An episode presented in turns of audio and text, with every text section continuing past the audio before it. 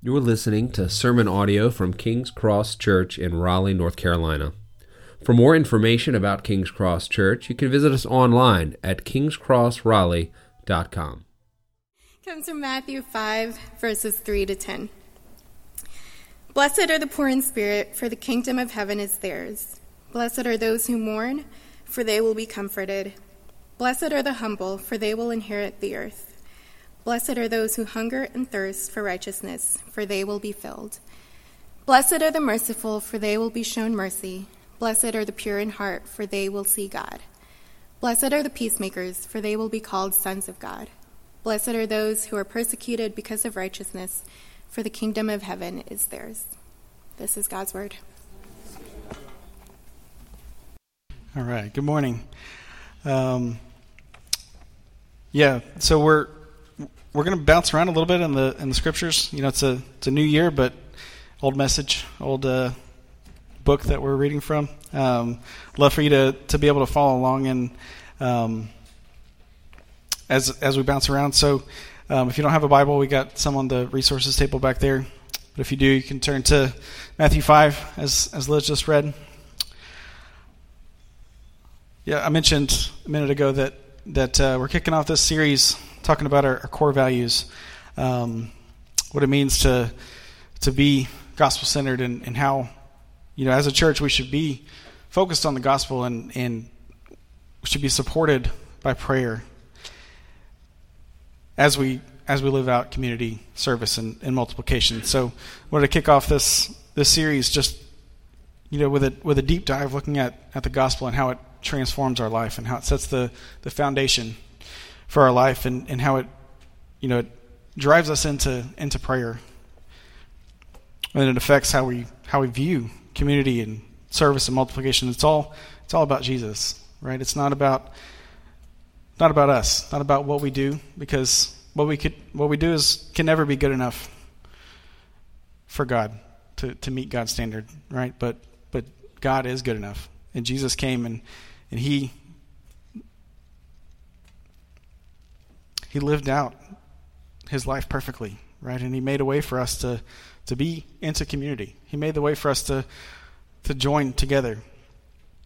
He served us in, in such an amazing way. You know, he, he started a, a kingdom, right? And, and that's the, the reason that we multiply is because the kingdom is, is so much bigger than us. Jesus keeps us united in community. He, he's the one we follow as we serve. He's the one that's worthy of worship from the whole world. As we read in, in Romans 1 uh, just a few minutes ago, the gospel is the, the power of God for salvation for everyone who believes, and it, it helps us live out our life, right? It's the, the power that brings us into salvation, and it, it allows us to, to go from there in how we live, right? The righteous will, will live by faith. So that's kind of the direction we're going. We're, we're going to look at how the gospel transforms our life and the Beatitudes and, and how it transforms our prayer. You know, how we, our prayer should be oriented around the gospel.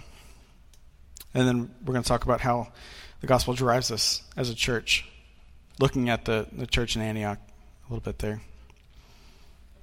So we want to understand how the gospel affects how we live our, our day-to-day life and how it affects how we pray and how it affects us as a church. Let me pray for us, and, and then we'll we'll get going. Father God, I thank you for your love for us. Thank you for, for who you are and just your, your kindness to us, your mercy on us. Thank you for the, the kindness and mercy that you've, you've shown me and allowed me to um, to be a pastor of this church and and to uh, open your word, Lord. I pray that you would open our hearts as we as we read from your word, that you would help us to, to see you in it. Pray that you would help help me to be clear and um, and just constantly point to you. It's in Jesus' name I pray. Amen. So before we, we dive into the text, you know, we're talking a lot about how the the gospel transforms our life, but it would be sad and um, disappointing if you know if you heard this sermon about how the gospel affects your life and you don't even know what we mean when we say that word. At its at its core, gospel means good news. Right? It's the good news of that God has, has stepped in and, and met the standard where we fall short. Right? We we sin, we turn away from, from God, we, we turn to ourselves, we we uh, we live our own way. And we can't meet God's standard of, of holiness. Imagine that you're running a, a restaurant kitchen and um, you know it's the day of the health inspection. Health inspector comes and um, and you have this this bucket of mud that you've dumped on your table where you chop vegetables. You're looking for earthworms in the same place that, that you're trying to make food. That's that's kind of the the the standard that you fall short of compared to God's holiness. Right? You're going to fail that health inspection, and you're going to fail the holiness inspection from God. Instead of trying to convince the health inspector, trying to convince God that, that his standards are wrong, we have to accept that our way is never going to be good enough. We have to accept God's way. Throughout the Old Testament, we see time and time again of God giving his people a way to follow and they veer off, they fall short. God's people try to be good enough. They, they say that they'll follow the law, that they'll um, follow God, and, and they turn to other gods. They turn inward. But they always have hope.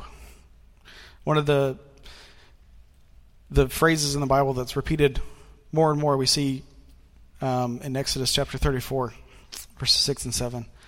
says, The Lord is compassionate and gracious God, slow to anger and abounding in faithful love and truth, maintaining, maintaining faithful love to a thousand generations forgiving iniquity, rebellion, and sin. So God's people continually fall short, but He is a compassionate and gracious God. He forgives iniquity, rebellion, and sin. At Christmas, just a few weeks ago, we, we celebrated God coming to earth in Jesus. He came to earth. He left heaven. He came to earth. He suffered. He lived his whole life. He died on the cross, all without sinning, all without falling short, veering off his mission. Not only did he die on the cross, but, but he was raised. Raised from death, defeating sin and death forever. And he made a way for us to join him. Join him in his kingdom by believing in him and allowing his way to be our way. We turn away from ourselves, we turn to him. So if we believe that, that good news, that gospel, we orient our life around that, then our life is transformed. Our prayers are transformed. Our church is transformed. So let's look at, at these Beatitudes in Matthew chapter 5 and, and see what it looks like to have this transformed life.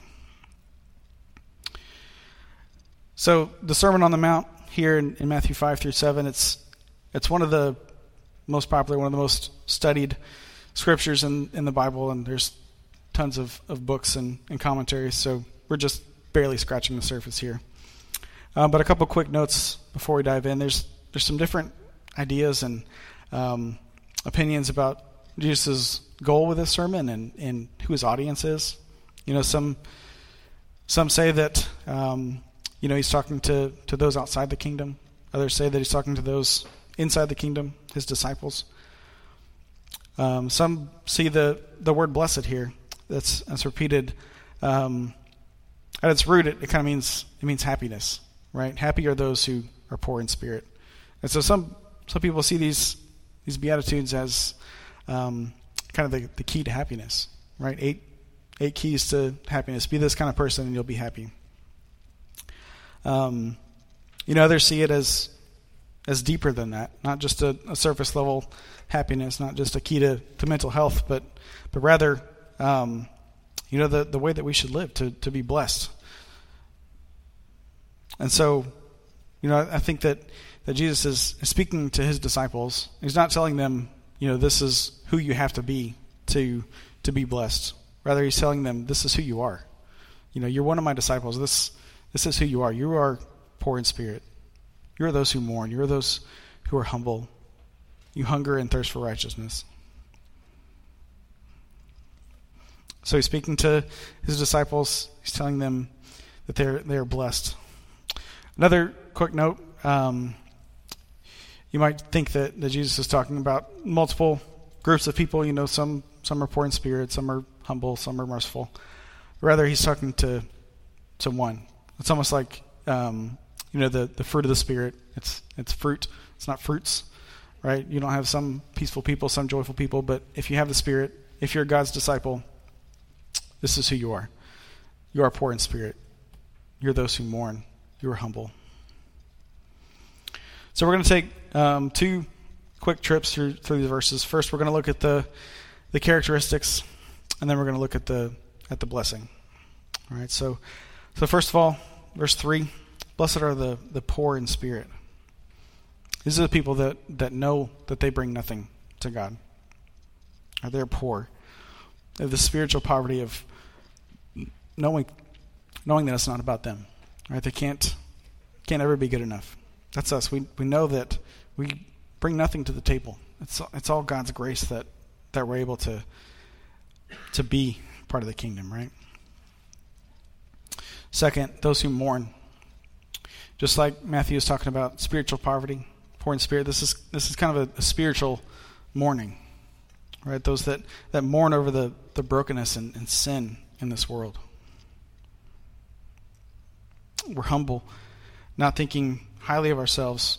You know, the, these ideas they, they kind of build on each other, right? They first we're, we're poor in spirit, we mourn over the brokenness and, and sin. We we see that sin in our own hearts, and so it makes us humble, and it makes us hunger and thirst for righteousness. We know that that we fall short because we are not righteous, and so we hunger and thirst for for righteousness. We, we're hungry for the solution. Blessed are the merciful. You know, having a, a proper view of ourselves, knowing how much mercy we need from God, it allows us to be merciful to others. I have to remind myself of this a lot as a as a parent. Right? I get get frustrated with, with my kids and um, I just have to remind myself that, that God has shown me so much mercy and, and patience and grace. So much more than I ever need to, to show Ruth and Titus. The pure in heart. We've seen the worthlessness of, of anything but coming to God. We're poor in spirit. We, we mourn the brokenness and, and sin. And so we know that we have to come to God in purity. If these these other things are true, that we're hungry for righteousness, can, can you imagine coming to God and and doing it in, in a manipulative way or, or trying to sneak and trying to get His favor? We know that that way is is the wrong way. We have to come to Him pure in heart. Blessed are the peacemakers. We know Jesus, the ultimate peacemaker. The only reason that we can be at peace with God is, is because of the work of Christ, because of Jesus' work on the cross. Because we're at peace with God, we can we can be a peacemaker. We can have the ministry of reconciliation because we have been reconciled to God. Finally, blessed are those who are persecuted because of righteousness. If these other things are true, then our lives are going to look different than the world. And so we'll be we'll be persecuted.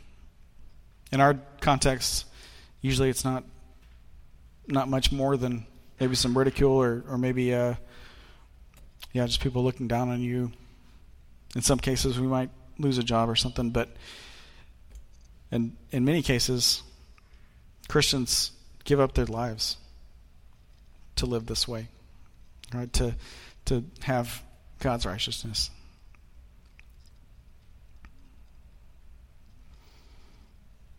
Okay, so those are the, the characteristics. Let's let's go back up to the top and look at the blessings. All right, so blessed are the, the poor in spirit, for the kingdom of heaven is theirs. This is the the core. This is the crux, right? You don't get the kingdom of heaven by, by thinking that it's up to you, thinking that, that you're rich enough in spirit to to have the kingdom, right? The kingdom of God, the kingdom of heaven belongs to those who are poor in spirit. Those who mourn will be comforted. You mourn the, the brokenness of the world and, and your own sin, and, and you know there will be a day when you don't have to mourn that anymore. There's a future consummation of the work of, of Christ where there will be no brokenness, there will be no sin. Blessed are the humble, for they will inherit the earth. The humble lay themselves down and they get so much grace, so much of a gift from God. Blessed are those who hunger and thirst for righteousness, for they will be filled. you know those um, those gift cards that, that are to multiple restaurants, right? You might have Chili's and Outback, or you know whichever ones are owned by the same parent company. Um, but you you have this gift card and you see you know all these different restaurants on it, and you might be looking at it and you hunger for something specific from something from somewhere specific, right? I want the baby back ribs from Chili, Chili's, right? I want sirloin steak from Outback. You hunger for that, and you go and you get it, and you're filled. You have, you have that specific desire that is met. It's kind of the idea that, that I see here that those who hunger and thirst for righteousness will be filled. Or we desire a day when we don't have to fight our flesh, we don't have to fight the sin, and, and that day is coming. Blessed are the merciful, for they will be shown mercy. It's kind of this it's already not yet idea. God has already shown us so much mercy. But we know that there's a day coming where where there will be judgment. God is going to look at us and he's going to show us mercy because of what Jesus did. He's going to see that our sin has been paid for. Blessed are the pure in heart, for they will see God.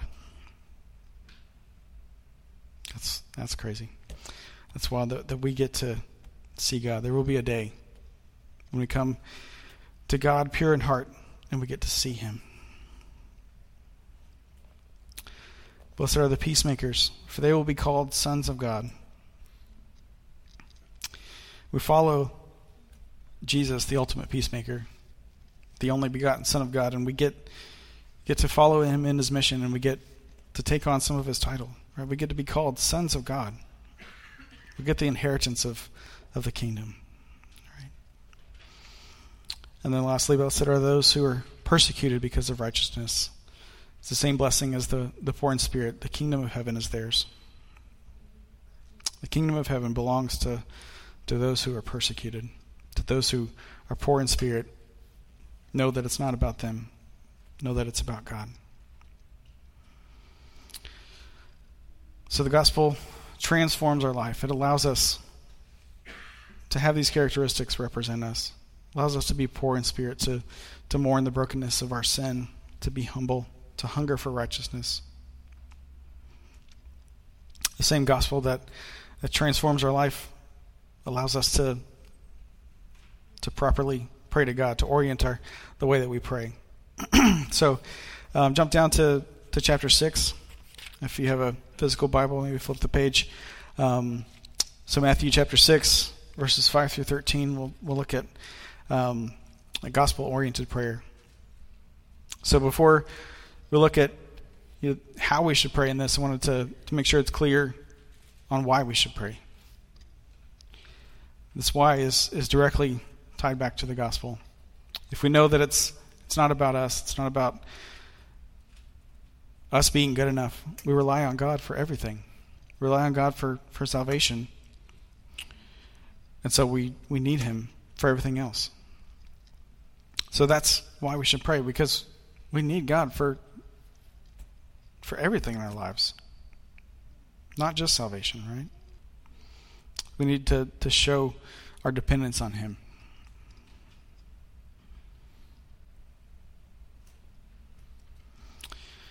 So I hope that uh, that connection, that why, makes sense to you. Now let's look at these um, these verses and see how we should pray. We see in these in verses five through through eight a couple ways not to pray, right? And then we have an example in the Lord's prayer of of how we should pray. So there's two ways that, that we can we can get it twisted. First of all, we can we can get it twisted by thinking that we don't need the gospel. And second, we can think that we don't have the gospel. All right, so the first way not to pray, don't pray like a hypocrite. Verse 5 Whenever you pray, you must not be like the hypocrites, because they love to pray, standing in the synagogues and on the street corners, to be seen by people. Truly, I tell you, they have their reward. This is this is kind of ridiculous and, and sad to to imagine praying to to the God who created the, the universe with his words. The one who, who sustains your life, keeps you alive. You pray to him and you hope that the effect of, of that prayer is that people give you attention. That people think highly of you. Think that you don't need the gospel, you don't need God. That's sad. The second way to pray, or not to pray, is is like a Gentile. So down in verse verse seven, when you pray, don't babble like the Gentiles, since they imagine they'll be heard for their many words. Don't be like them, because your Father knows the things you need before you ask Him. So we don't need to, to think that we have to pray in a certain way. We don't have to say the right words. We don't have to say enough words. We don't have to face a certain direction or, or burn certain incense or anything. We just come to God. We don't have to earn God's favor in the way that we pray because we can't we can't pray good enough, right? But because of, of Jesus' work on the cross, because he made a way for us to, to be able to, to come to the throne. We don't pray like hypocrites. We know that it's about God and his glory, and we don't pray like Gentiles because we know that we have the gospel.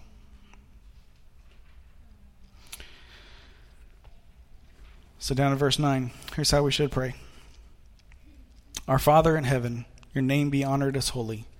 Your kingdom come, your will be done, on earth as it is in heaven. Give us today our daily bread, and forgive us our debts, as we also have forgiven our debtors. Do not bring us into temptation, but deliver us from the evil one. So we pray that, that God's name would be honored, His name would be hallowed, honored as holy. Right? We pray that His kingdom would come. We pray that His will would be done. For us, we pray just that we have enough. Right? Give us our daily bread. Allow us to, to be part of His mission. Have enough to, to be used by Him. Right? We want to be forgiven our debts.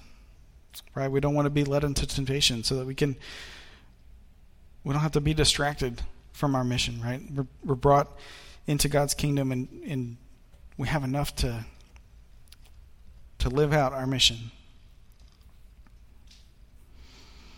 So when our lives are, are transformed by the gospel, we know that the, the gospel is there. We know that it's all about God. It affects how we pray. It's not about us, it's about Him. So I'm going to talk about um, what it looks like on, on, a church level, right? So our lives individually are, are transformed, our prayers are transformed, and our church is transformed. So the church, first and foremost, is a, a group of people united around the gospel. So if if those first two sections are, are true for each of us as we come together, then that we should be driven by the by the gospel and in community and in service and multiplication. I want to look at the at the church in, in Antioch. We see them as an example of of all three of those. So first, an example of, of community. Chap, Acts chapter 11, verses 19 through 24. I'm to read that for us. Now, those who had been scattered as a result of the persecution that started because of Stephen made their way as far as Phoenicia, Cyprus, and Antioch, speaking the word to no one but Jews.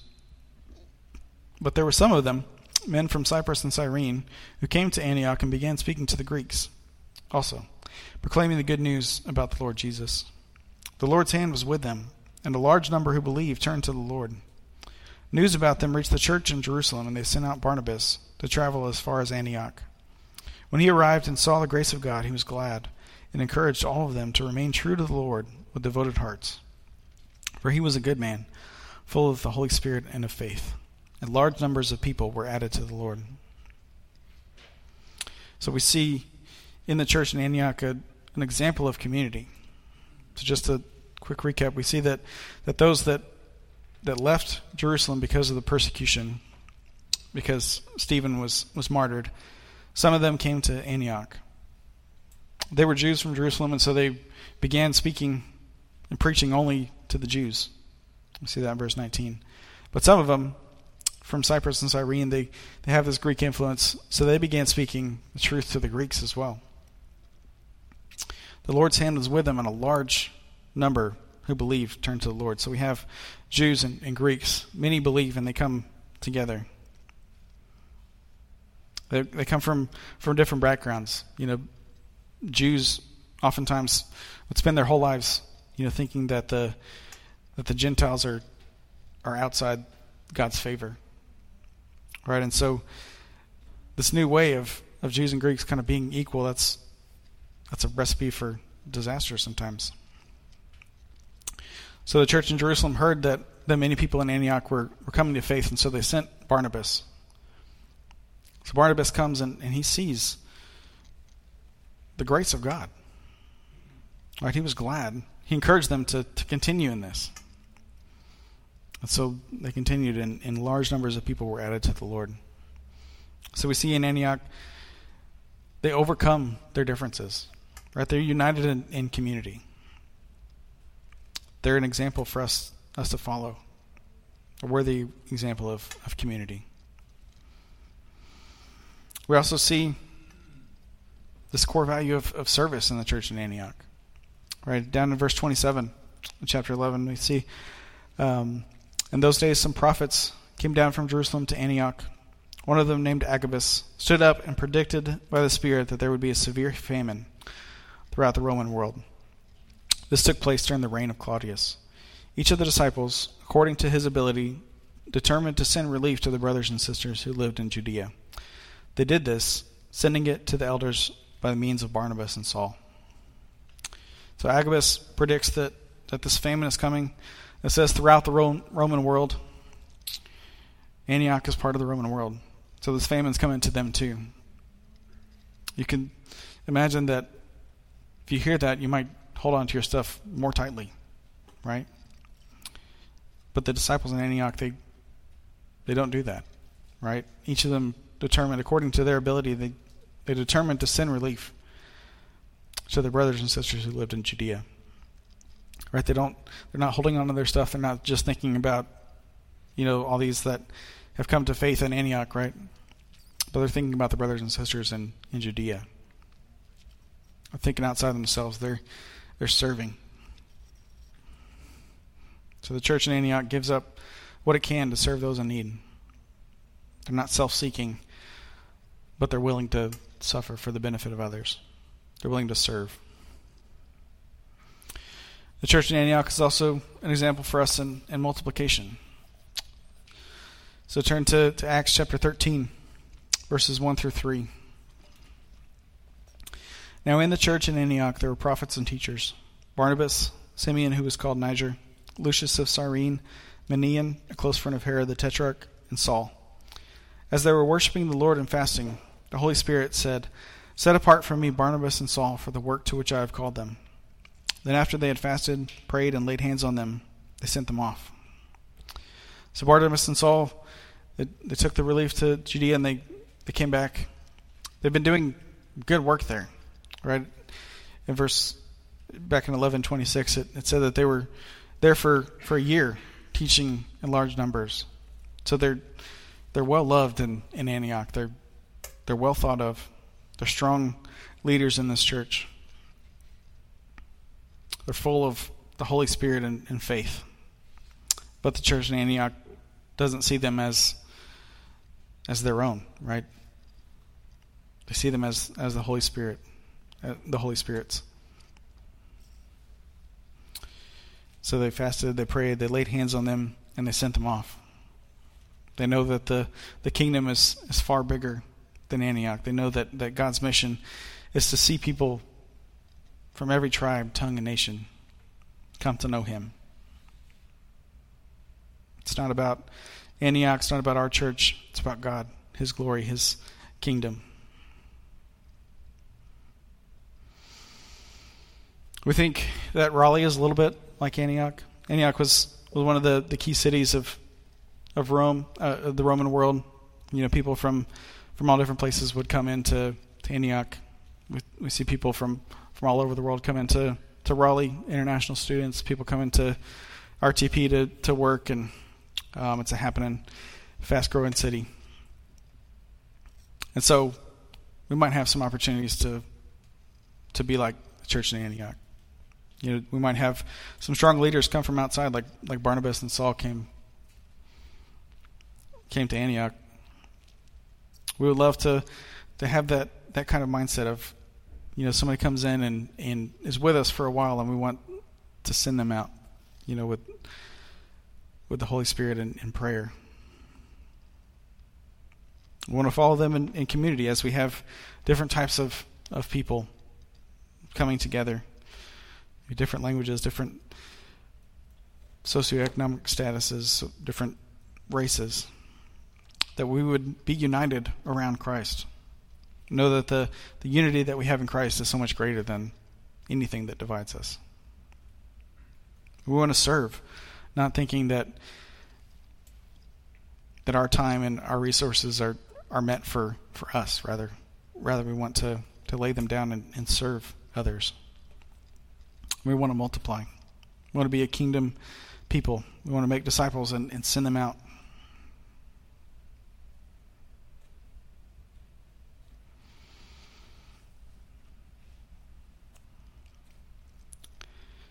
So the gospel transforms our life, transforms how we pray, and it should transform who we are as a church. There's these these epic stories that, that we love you know, The Lord of the Rings, Harry Potter, Avengers. There are these stories where where the protagonists, you know, are, our main characters, they they're united on a mission that's that's bigger than they are. Right? It's it's more important to defeat Sauron or Voldemort or Thanos than it is, you know, to live their lives, right? They're they're united around this mission that's that's bigger than than them. It's worthy of sacrifice. We're drawn to those stories because we're part of one of those stories.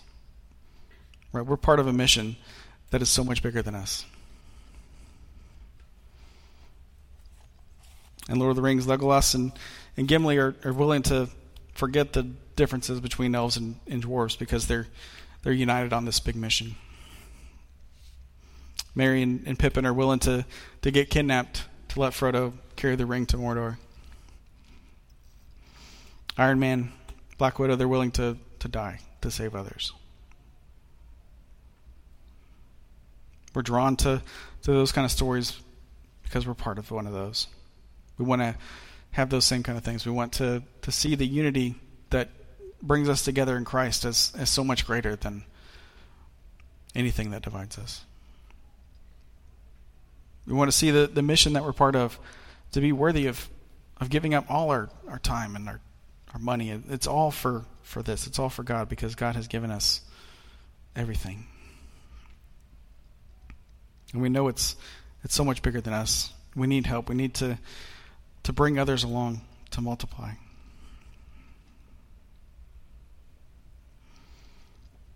Let's have that mindset. Let's let's remember the truth of the gospel. Let's let that be the foundation of who we are as individuals and as a church. Let's pray. Father God, I thank you for your love for us. Thank you for the truth of the gospel that, that we can rest in you, rest in the finished work of Christ. We know that, that our standard, or that, that we will never meet your standard. We can never be pure enough. We can never be holy enough. But Jesus was. So you look on us and you see the righteousness of Jesus. We pray that you would, you would help our lives to be transformed. You would help us to be poor in spirit and, and to mourn our sin and to hunger for righteousness and to be merciful, to be peacemakers. Pray that you would help us to, to have our prayer lives oriented around you. That our prayers would, would be for your kingdom to come and your will would be done. We pray that you would help us as a church to, to be united in community, to, to serve and to multiply. Thank you so much for, for Jesus, and it's in his name we pray. Amen. All right.